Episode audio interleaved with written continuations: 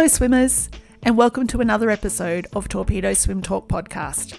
I'm your host, Danielle Sperling, and each week I talk to a master swimmer from around the world about their swimming journey.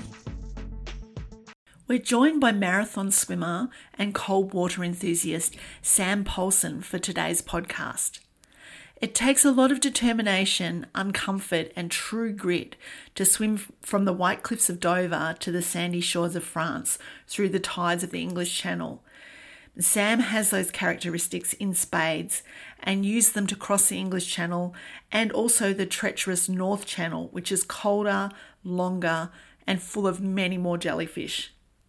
Sam explains how she completed these swims, what her mindset was, and how she trained and prepared for these epic journeys and overcame many obstacles to do so. Let's hear from Sam. There you go, Mark. Hi, Sam. Welcome to the podcast. Thank you. Hello. Thanks for having me. uh, You're welcome. Where are you coming to us from today? I'm coming from Hobart, Tasmania. Okay. Did you grow up in Hobart? No, no, I'm uh, from Perth originally, but I've been living here for the past year. And what, what took you to Hobart? Oh, um, I actually moved here with my ex, Okay. but it didn't work out. But that's okay. Uh, decided to stay anyway because it's just the most incredible place.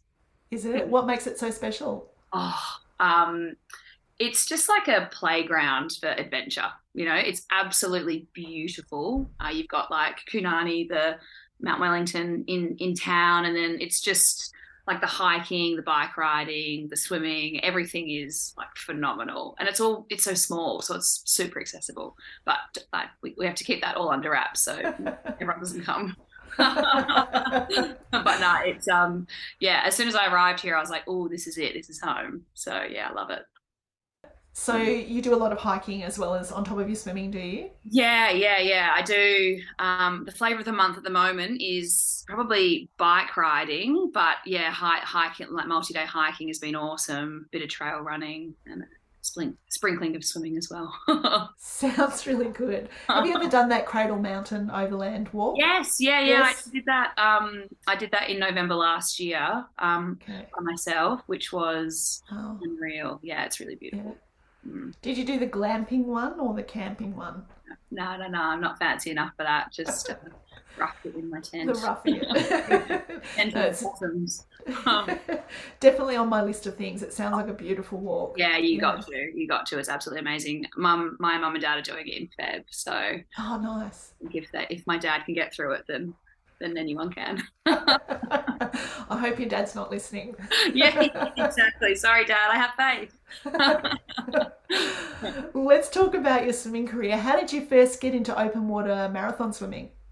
Oh, um, I guess I always I always swam when I was young. Um, so I did all the squad stuff when I was really young. Um, and like was moderately okay at it, but not like not like amazing.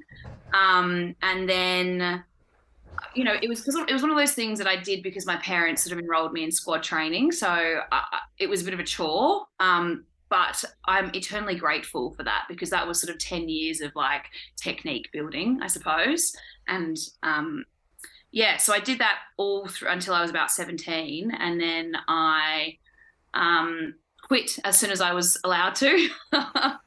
um, and I then I was about 20, I don't know, 21, 22, and I was uh, in my final year of physio and I thought, oh, maybe I was living in Perth, studying in Perth, and um, I'd kind of been involved in the Rottnest swim like my whole life. My mum, my mum has done it twice. She's amazing. I'd done it. Oh, I actually, I actually never done it. I hadn't done it in a team or anything, but I paddled and. Um, one year I was like, oh, I should, I should do Rotto. I mean, it's such a quintessential West Australian swim. Um, and I did it, and I loved it. Uh, had a great day, and then again, didn't really.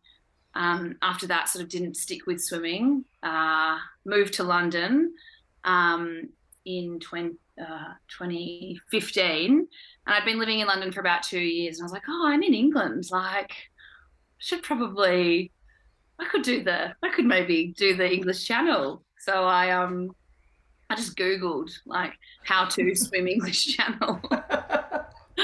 um, and I came across I came across the like the Channel Association website and down at like a list of coaches. So I just emailed Tim, the guy called Tim Denyer from Red Top Swim in London, and we met for a coffee, and the rest is history. I was absolutely hooked after that, and that was kind of the, the start of the big swims. Right. So Red Top, that's a, a, club in London, is it? Yeah, that's an yeah, yeah, that's a um I don't I, I they don't really call it masters. I, I, mean, I guess it's a masters group, all sort of um slightly old not I mean from anywhere from, you know, late teens to um 60 plus. Um that's a group in London and they predominantly there's a few triathletes, but it's predominantly open water swimmers, and they are like the most incredible uh, they're such an inspiring group of people, um, and it's a real, it's a really beautiful um, community that they've got there. Like they've all, I mean, li- having lived in London, they all, the majority of them are from London, um, and or England, UK, and so many of them have done the English Channel, and so you rock up and like you just didn't, I don't know, the, it feels like the big leagues of channel swimming, but they're so low key about it. You know, there's no ego, there's no um, you know, no people don't boast or anything. It, it, sort of slowly comes up in conversation. Oh, you've done it, you've done it, you've done it, and this plethora of other out, you know, other outrageous swims. Like they're they're a really really amazing group of people. And Tim he helps tons of people get across the channel every year. So yeah, they are they definitely lit my fire for um, channel swimming for sure yeah, it would be inspiring training with people that have all done it and you can learn from their experiences before you even get in there. Exactly, exactly. Like I remember the they have this great Saturday morning swim where they, you know, they they start at nine, so it's very um it's very a reasonable time for a, a Saturday morning and then you all go for breakfast or lunch afterwards. And I, on my first Saturday, I went for lunch with all these guys, and I, I didn't even know what the Ocean Seven was. I had no idea. I was so green. Like I just I just didn't have a clue. Um, and I was talking to this one guy called Guy, and um, he he sort of started telling me about these swims that he'd done, and he was talking about the English Channel, and that that the English Channel in my head was the only thing that existed. And and and talking to him, I was like, oh my gosh, there's. He he talked about the North Channel, and as as soon as I heard that, I was like, oh wow, like this is a thing. This is a thing that you can do. Which pool do they swim out of in London? Oh, they have like four different pools. They swim out of London Fields, um, which is a really beautiful outdoor pool. Um, and then they've got um, uh, one in Mile, De- Mile End, which is like a 25 meter indoor pool that's like 40 degrees. It's awful. Um, uh, and then they've yeah they've got a couple, but it's predominantly from from London Fields. I think it might have changed a little bit with COVID now, but yeah, that was where most of the most of the work got done. So in that preparation time leading up to your English Channel swim, did you do many swims in the open water, or was it all in the pool? Yeah, it's really hard when you live in London. Yeah. Um, so I, I, I, kind of figured out, not personally, but under the guidance of Tim, that you know the majority of the hard work gets done in the pool, and you can kind of get away with minimal open water, which isn't news that I like to hear because I love, like, I love being in the open water. But I did, you know, for the, I guess I trained. I had a bit of a hiccup. I decided in 2017 that I wanted to do the channel. Um, and then I got a place uh, on a boat um, in 2018. But mid 2017, I dislocated a shoulder and it was a bit of a nightmare. Um, so I had a year and a half lead up. Um, and I don't think I really, I really sort of started training quite hard maybe a year before. And then I wasn't open water swimming more, more than like once every few months, even, you know, like it was sort of 25 to 35, 40 Ks a week, all in the pool. And then as the summer kind of came around, then I'd go for trips to the coast and swim laps in Dover Harbour, which was pretty grim. yeah, with all those boat fumes. Yeah, yeah, it's awful. It's, it's absolutely awful. But again, there's a really good group that swims down there, so yeah. you know they make it. Yeah, and so you've done the English Channel and the North Channel. What what is Yes. the difference between the two swims? it's just the North Channel is just infinitely more brutal. Um, it's cold. It's so it's so so cold. Um, and I mean there are jellyfish and there are there are other obstacles, but I'd say the main difference is the the, the temperature of the water. It's just like you know brain freeze, and you, you just sort of start to. You really, really have to train hard for that one. You have to be quick and you have to be acclimatized to the cold. Otherwise, it's difficult. But I, I guess that's probably the main the main difference. It's a similar similar di- Similar uh, distance, yes. How, how and I, I'd say that the the tides are probably somewhat uh, more forgiving in the North Channel. You don't have that battle at the end like you do with the English Channel, but it's still it still can be hard work. The tides can still be pretty yucky, Yeah. but not to the same degree. how, how did you acclimatize yourself to that that cold water? Like what did you do? Um, this is based on like Mm. no, like I I decided to not have any hot showers for like six months. So I was living in London. It was winter, and I would I, I had like stone cold showers from the get like you know from start to finish. So I did that. London has these really amazing unheated pools, like they they, they call them lidos, um, and uh, they'd get cold, like you know, under five degrees cold. But I, I just had no idea, you know, I had no idea what you know water temperature means something different than air temperature. Like if you're not a swimmer, uh, you know, I I certainly didn't understand what that meant. So I was rocking up to these lidos when when it was like four or five degrees, you know, like I'm ready to swim. And I remember once, like I um. I hadn't done any I hadn't done any cold swimming and I rocked up and it was I think six point something degrees. And um and I'd ridden my bike like 45 minutes to get there and this woman was like I so I spoke to her before I went in. I was like oh um you know any any hot tips? I've not really done any cold water swimming. And she was like oh you've not done any. Okay well make sure you do just like one lap and you know see how you go. You might get the head spins. I like thought to myself like I've um I've come all the way from um, I've ridden my bike 45 minutes. Like I'm not going to swim a swim a lap. So I got in and I did a K and I like nearly passed out. Um, it was very cold, but they had these beautiful like saunas at the end. So um, yeah, that was nice. So I did that. I'd go to the I'd go to the unheated Lidos and I'd swim um, there. And then how else did I prepare? Um, oh, I did like a I did like a little self directed training camp. Uh, I just took myself off to um, Belfast and I did sort of five days swimming along the coast. Like it, I think it was about uh, maybe um, May, so water temperatures were you know under ten degrees, and I just I just swim, get used to it. wow. Are the are the rules the same for both North and English Channel in terms of the bathers, the cap thickness and all that kind of stuff? Yeah. Yeah, so one cap, normal bathers. You can use the whole wool, wool fat Vaseline, but that's it. Yeah, yeah. And um, obviously, you have a support boat going beside you, but you can't touch the boat. But can they? They can put things in the water for you to drink and eat during that time. Yes, yeah. So they throw out like I have like a protein shaker on like a carabiner, which they kind of throw out, and you quickly quickly neck, and then off you go. How often would you be doing feeds and drinks during those sort of distances? Every half hour, yeah. Even more with the North Channel, like towards the end, it even got a bit. I think it was a bit less, like every 20, 20 25 minutes, just to get a bit of um, the water would be like heated up a little bit, just to get a bit of the body temperature up. Any physical reactions when you were doing the swim? Did you get seasick or anything like that?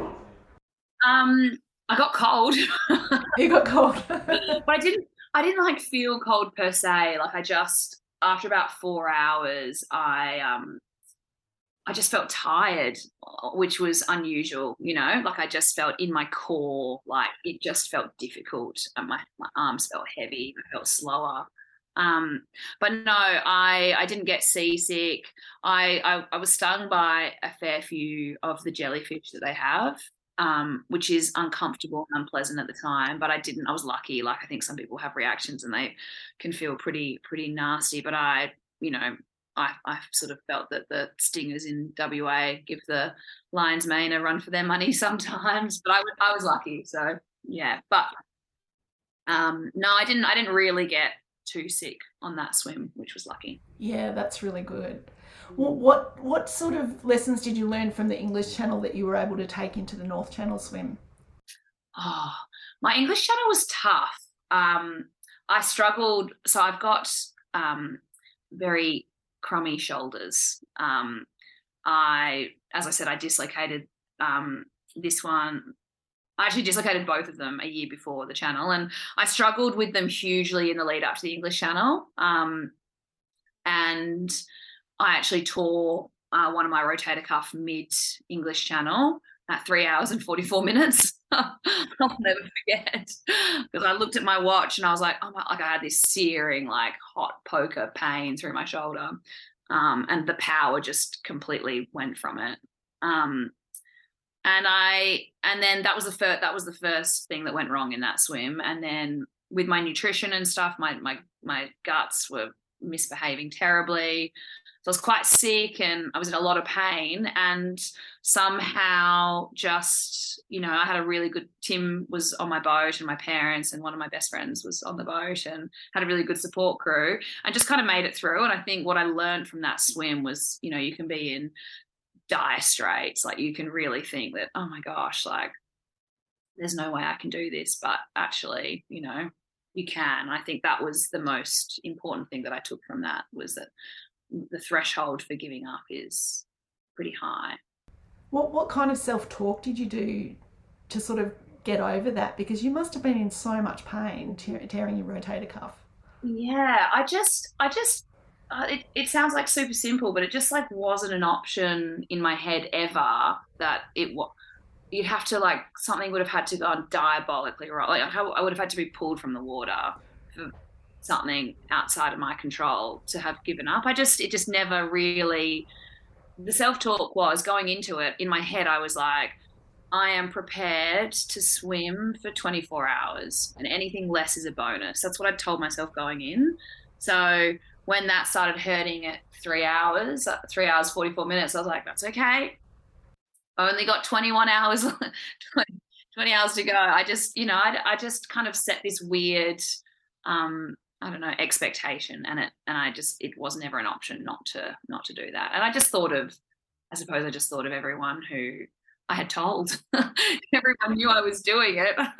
I um couldn't. I don't think I could have faced all my lovely support and friends and stuff having not completed it. But again, it I, w- I was lucky that I had a, a really good crew and you know things didn't go too terribly wrong. That it was an option to keep going. How how did you dislocate your shoulder? oh, that's a terrible story. Um, I, I dislocated it like back in 2010, um, riding a moped in the rain. Um, and then I subsequently kept dislocating and I ended up having surgery on it and it was completely fine, no issues. And then I was um, surfing in Portugal uh, the year before the swim and it it dislocated um, quite badly and took a, was a bit of an ordeal getting back in. Um, and then just, oh, I was in Portugal and I had this one sh- dislocated shoulder and I was with a group of friends and we were on a surfing trip and they said, oh, Sam, like, come to the, you'll just have to come to the beach and sit and watch us and it'll be fine. And I was like, I don't want to sit on a crummy surf beach and watch you surf. Like, I'm going to go find one of those quintessential um, Portuguese beaches. And so off I trotted and turns out I, I found one that was only accessible by kayak. Um, and I tried to climb down the cliff anyway because I'm an idiot. um, and I fell and I dislocated my other shoulder, which I've never dislocated before. Oh, no. So I was in I was in both arms in a sling for a little while. Um, oh my gosh! Yeah, I actually yeah. So that was 2017, and then I dislocated this one about two weeks, three weeks ago again for the first. Oh no! Yes, they're misbehaving at the moment, but uh, oh, yeah, yeah, it's, it's, no fault but my own. oh dear! I used to go to uni with a girl who, um, every time she'd do a volleyball serve, she'd dislocate her shoulder, and our lecturer would just pop it back in. No. Time for a new sport. Time for a new sport. yeah, I'm hopeful that that won't be me. Hopefully. No, I, yeah, I wasn't saying it. Yeah, yeah. it just it just looks so painful. It's awful. Honestly, it's one of the most disgusting feeling. When it's out of its socket, there's just no feeling like it. Like it just makes my stomach work. It's awful. Yes. Anyway, Do you think that you'll um do any of the other Ocean Seven swims? I got a. I have a bit of it. Uh, no, maybe, maybe. I don't have this. Um, like all, all respect to people who go out and do the seven. Like it's a huge, huge, huge achievement. But for me, like I want to swim because the swim appeals to me in in what whatever way it is, not because it's this idea. Um, you know, uh, I don't know if that makes sense. Like it's the Ocean Seven because someone has coined it the Ocean Seven, but there's a plethora of other incredible, amazing, amazing swims out there, and I just think like. I'd love to. I think Tsugaru would be amazing. I think Cook Strait would be cool, but the rest of them don't really appeal to me. I'm I'm I'm I'm terrified of sharks. Um, so I, I mean that's crazy coming from Perth, Coming from Perth, yeah. I know, I know, but like Catalina and Molokai and stuff. No, I mean I might do, but there are other swims that appeal to me um, much more than than than those ones do. So see, but never say never. But it's definitely not like it's not high on my list. Yeah, not a burning desire at this No, point. no, no. No. No. I was going to ask you a bit about the training that you did heading Mm. into those channel swims. Mm. What, what what did a training week look look like at the time? Um, it varied. Um, it was anywhere from as little as like 20 kilometers to I did a training camp where we did 75 kilometers in five days. But the average week I think was around it actually wasn't it wasn't huge. Um, probably like 30, 35 Ks a week. Um, but really smart training. Like like Tim just I don't know the way he he led his sessions. It was just real quality. Um, uh, and he'd always catch me like before the training. I, I, I love doing junk kilometers. Like I always thought I needed to do heaps of Ks, but it's not so much about those. You know, doing 10k sets as opposed to doing a really punchy four, five, six k set um, with the right amount of rest, so that you can really give each rep. You know, your all. Um, which is something that I found different to training groups back in Australia, where I hear people who are doing like Yes. stupid Ks, stupid, stu- not stupid. Not, I mean, each to their own, but um, I, like like you know, trying to hold down a full time job and a social life and manage 40, 50 Ks a week and keep your shoulders intact. And I don't know, it just seems unrealistic. Whereas, you know, I when I was training for the channel, I was swimming maybe like five, max six days a week. And one of those would be a bit longer, but the rest of them would be, you know, kind of four, five, six Ks. Nothing too crazy. Yeah. Did you supplement that with um, strength work on land? I try to. I try to. I do probably like maybe one, one like at, initially I was doing one weight session a week, and then it was just like your usual, um, kind of like you know rotator cuff stuff. But yeah, I I found I found, um, my sweet spot is probably around thirty to thirty five k's away. Right. Sometimes more, sometimes less. But yeah, really quality stuff. And so, with that type of quality stuff, give us an example of um, a quality set that you would would do, sort of. Um, uh, my I self-directed. I'd swim once by myself each week. Mhm. Um, not one. I'd, I'd swim quite a few times by myself, but um, I'd always benchmark with a 10 400s um, on like a descending time.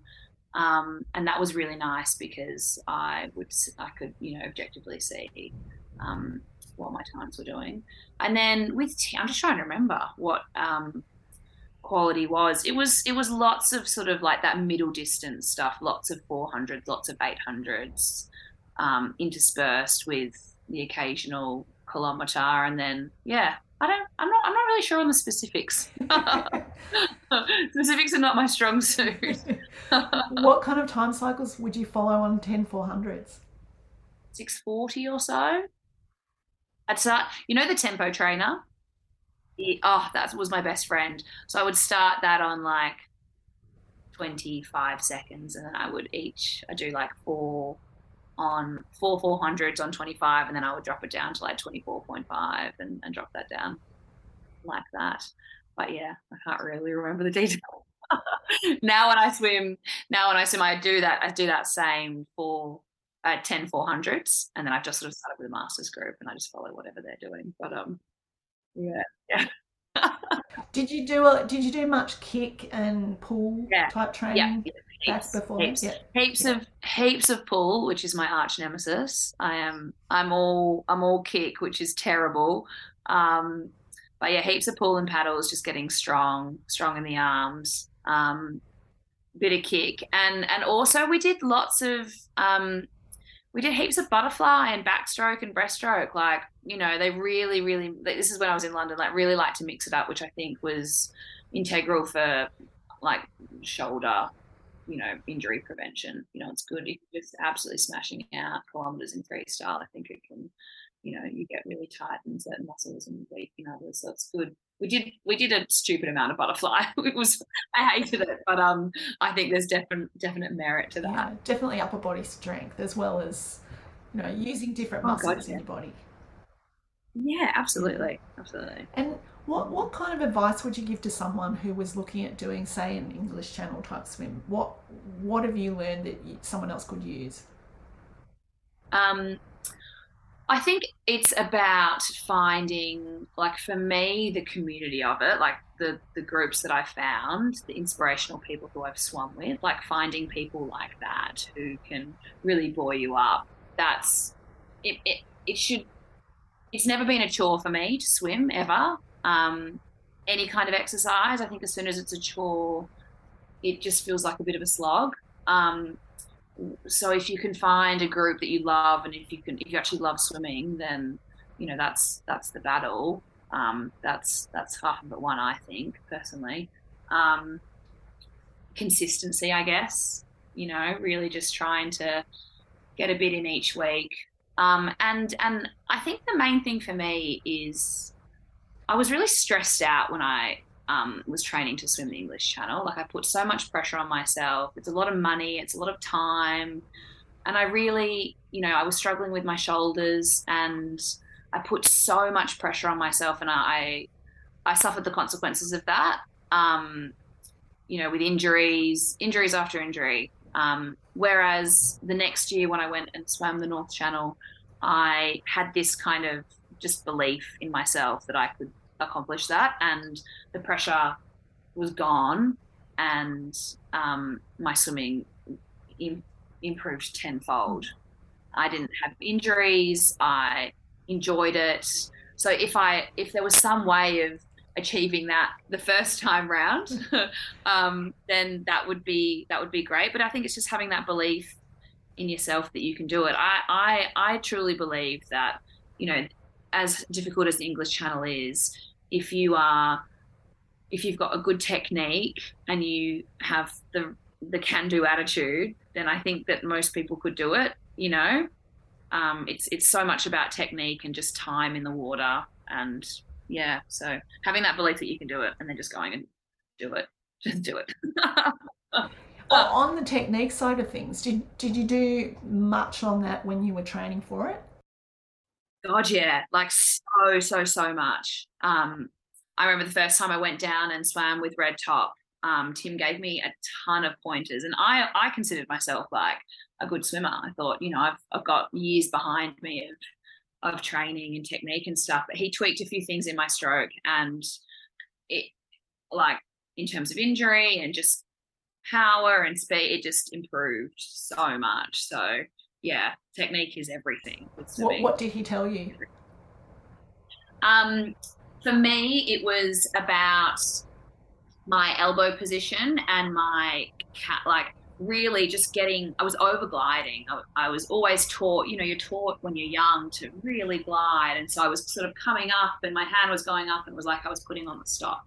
So he, he really worked on my, my, pull and my catch, and I was lazy. I would just sort of finish my catch halfway, and I, you know, I, he got me, you know, doing the full the full stroke, which I was not aware that I wasn't doing. Um, that improved my pull, and yeah, so that I think that was probably the big one.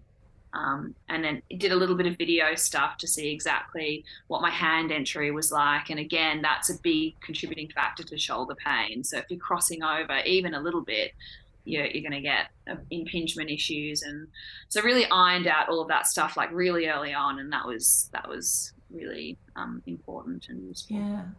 Yeah, that's. I, I think that's something that a lot of marathon swimmers, from from my sort of perspective or point of view, perhaps don't concentrate on enough. And I think that that's a really important thing, but particularly when you're doing that many kilometers and and that for your shoulder health ongoing. Absolutely, without a doubt. Like as soon as you like the just the, the repetitions that you're doing, your poor shoulders, like everything needs to be top notch, and we get so obsessed with with distance and just and just like pumping out these kilometers each week and it it it has to be quality and quality comes from stroke not from just like junk kms not every kilometer is equal that's that's true yes i'm a i'm a bit guilty of the old junk kilometers it's it's it's really it's so tempting to do. I've done the exact same thing. Like I used to rock up before a training session. I'd do four kilometers before the training session began. And Tim would be like, What are you doing? I'm like, Oh, yeah, but then I've done it tonight. I will have done eight kilometers. And he's like, And, you know, like, I, I don't know. I think that there's pros and cons to both. And I see the temptation and I've been there. But I think now I, I know that you can be, and especially now, like at the moment, um, I'm training for some swims, but I'm also I'm I'm doing a triathlon next year, and I've I've really understood the value of the cross training a lot more now than previously. You know, when I was doing the the um, channel swims, it was only swimming, and I thought I thought that was the only way that you could do that. Whereas now I am actually doing heaps of bike riding and running and and all of that kind of thing. But my swimming hasn't taken a hit to the degree that I thought it would. You know, like it's not it's not at the I'm not nearly as good as I was when I was doing the North Channel, but I can easily go and do a 10k in the ocean and it be no problem. And I think that you know that's opened my eyes that you it doesn't have to all be swimming as wonderful and as amazing as it is no I, I think cross training is is the future mm. for for swimmers and i think a lot of people are putting that into their programs yeah yeah it's actually phenomenal like it's it's um, I did a 10k. I've got a, a, really good friend who comes down to Tassie every um, every month or so, and he's always keen for an adventure swim. And we did a 10k swim maybe six weeks ago, and it was cold, and I hadn't been swimming heaps. I was Like, oh, this is going to be a struggle, but I'm, I'm fit. You know, I'm, I'm quite fit at the moment, and I got in, and it was okay. You know, and I thought, oh, okay, so biking and running and all that, you know, doing a bit of strength work, it translates massively. So. Yeah. And I think yeah, absolutely the longevity of, you know, the human body, I don't think is designed just to do one thing over and over and over again. So if you can mix it up a little bit, it helps. Yeah. Mm. Which triathlon are you doing? I'm doing the Hobart Half Ironman. Oh wow! Yeah, yeah. So that's so. What are the distances? Uh that's only that's a two k swim, a ninety k bike ride, and a twenty one k run. Wow. Mm. Would you ever see yourself going up to the um, Ironman? Um, oh, maybe. Yeah.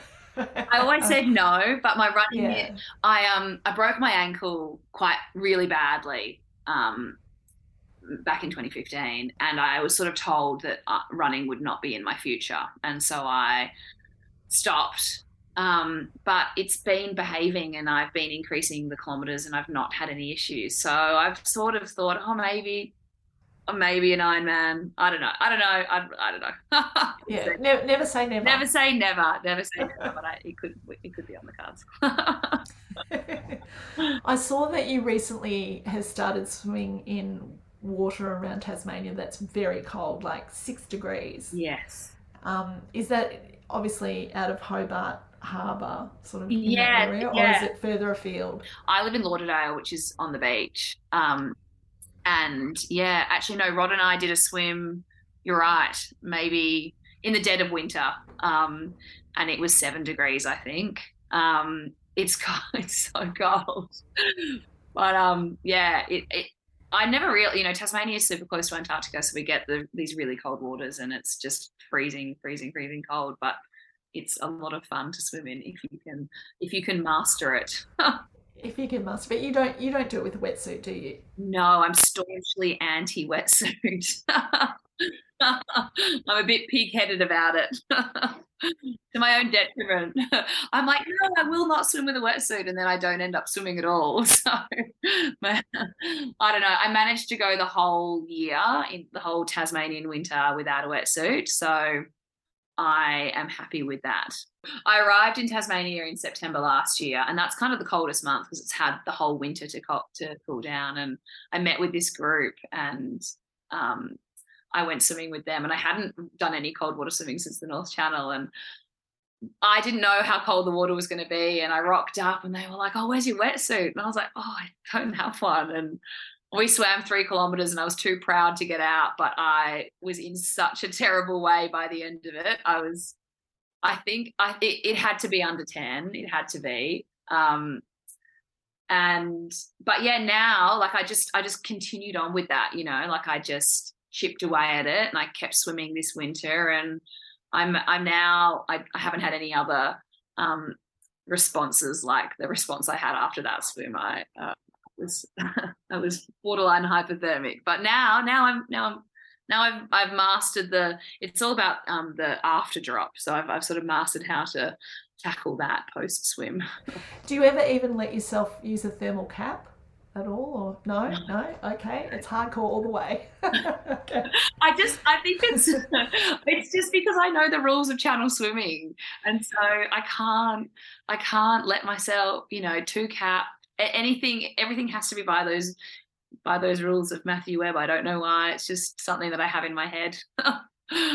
To the point where this triathlon in in um in feb i emailed them recently because triathletes love wetsuits. And I emailed them and I said, "Oh, um, you know, I've read on the website that wetsuits are compulsory," and they were they're like, "Yes, you know, unless it's a certain, unless it's above 17 degrees, you have to wear a wetsuit." So I'm just hoping and praying that the water temperature rises to 17 and I don't have to. Otherwise, I don't know. I don't know. Anyway, we'll cross that bridge when we get to it. Cross that bridge. Then. yeah. Hopefully in February it'll be warmer. Exactly. Exactly. Yeah. Oh, yeah, because I mean, do temperatures really get up above 17 degrees in the water? Not in Tasmania. Tasmania? Not really. Not really. Cold. No. It's so cold. Yeah. I, I, mean, even now, everyone's like, oh, the water temperature is so much warmer. It's like, I don't know, 14, 15 degrees. the standards down here are low, which is fantastic. Like it's cold water swimming is. Is that what you love um, about it? Um, that it makes you feel alive? Has a very special place in my heart. It's brutal, but it is um, oh, it, it makes you feel so alive. So I, I get a bit sad when it gets warmer now. um, yeah, it's just this bracing feeling. It's like nothing, I don't know, it kind of really it brings you so into the present moment unlike anything else you can't be worried about anything when you when you're you really have to focus on your breath and not panicking and not letting like I feel the cold, like I feel the cold like anyone feels the cold, but it's like it, it's empowering to understand that you can feel it and notice it, but not like let it in, let it into your bones. Um, and you can kind of, you know, your body is this incredible thing that can generate warmth. And if you kick really hard and swim really fast and focus on your breathing, it, you can kind of settle it and um, it's just such a satisfying feeling and it just i love i love it i love the i love how the cold makes me feel i don't like getting out afterwards that's the that's the tricky bit. Um that that's the hardest and i think the most dangerous but when you're in there it just you know on that we have these amazing mornings in tasmania where there's no wind and it's the sun's up and it's brutally cold and and it just i feel so lucky so privileged to be able to be out there experiencing it it's very humbling. Sounds beautiful. it's amazing. Get get down here.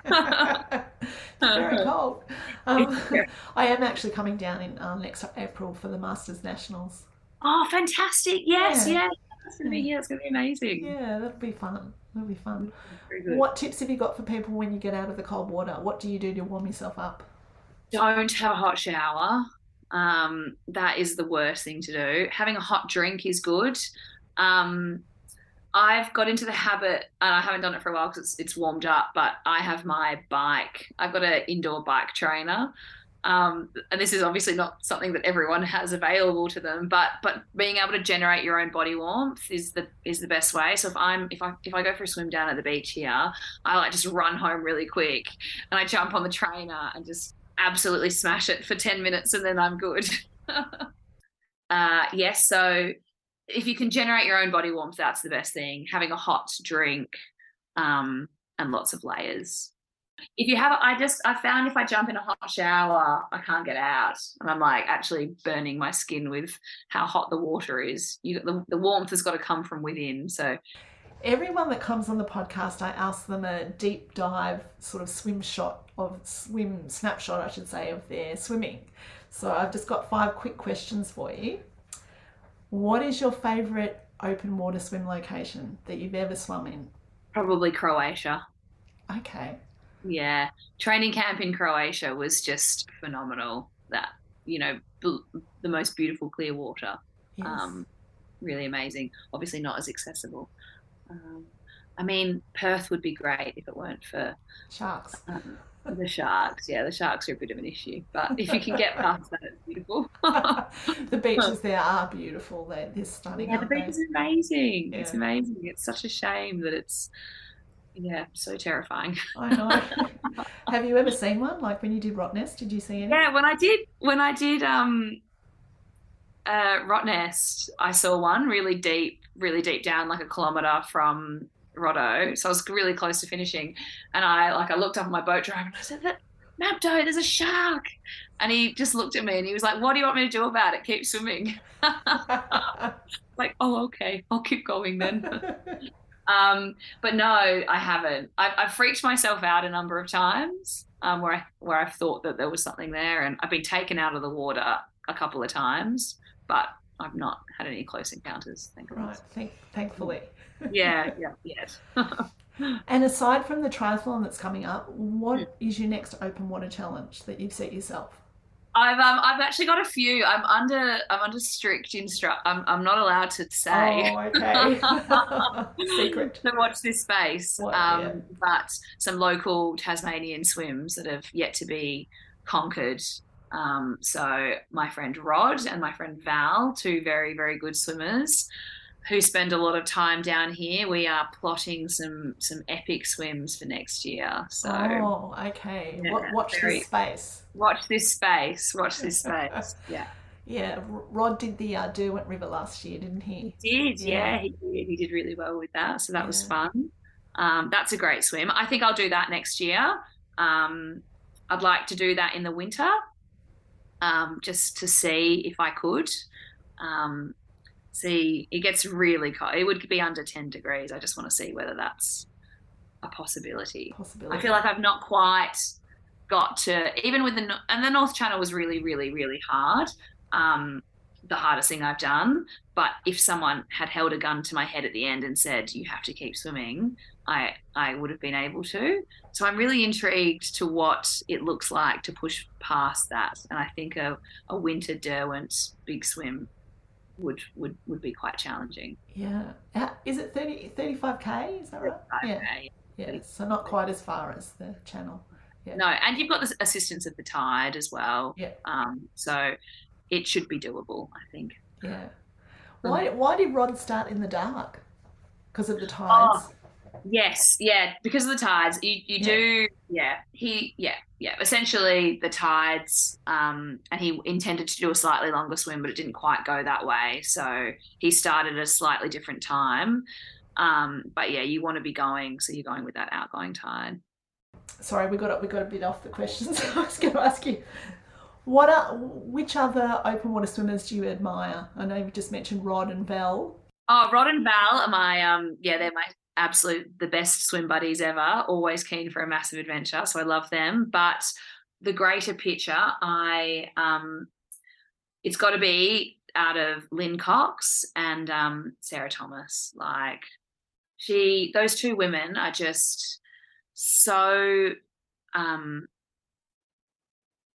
they're just down to earth. There's no ego. There's no showiness, and they're just they're badass, and they can swim like absolute hell women. Like I just love them. I think they're amazing.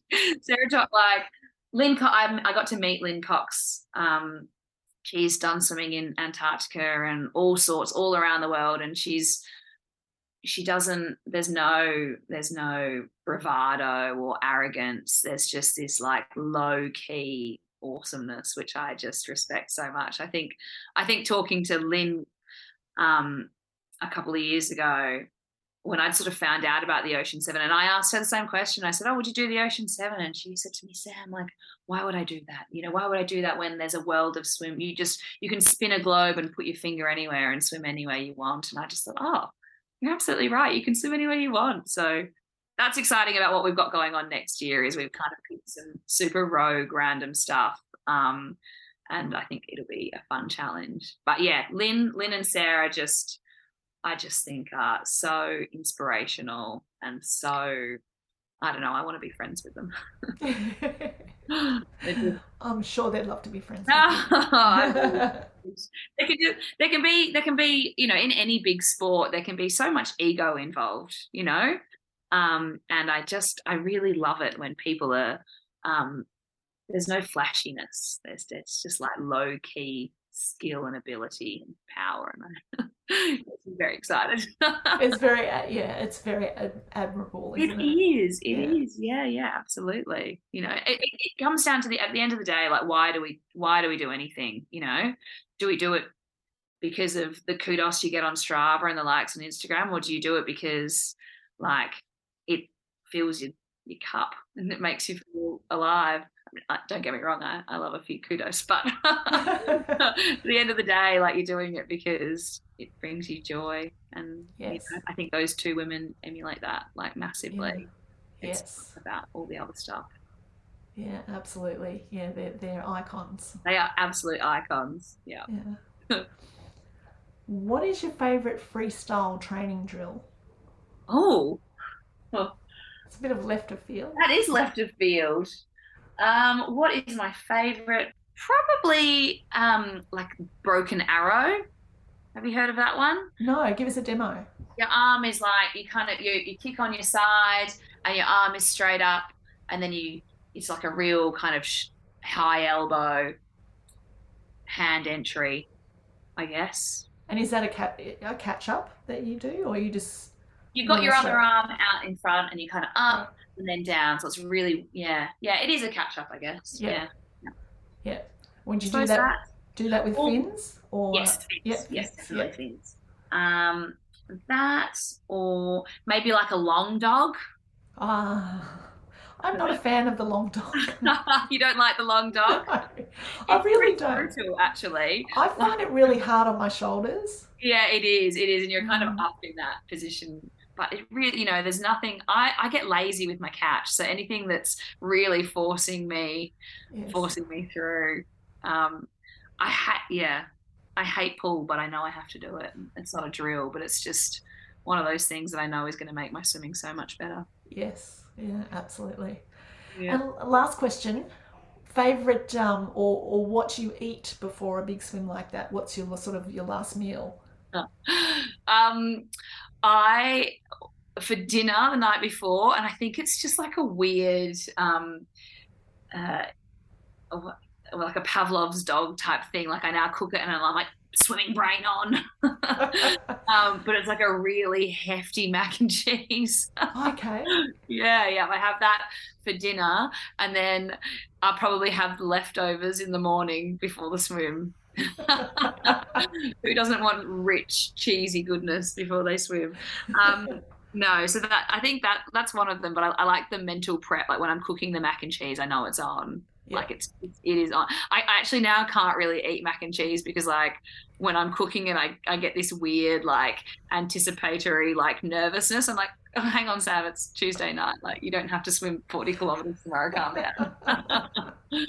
um, oh, that's funny. It's funny how the, the mind associates things like that with a certain event.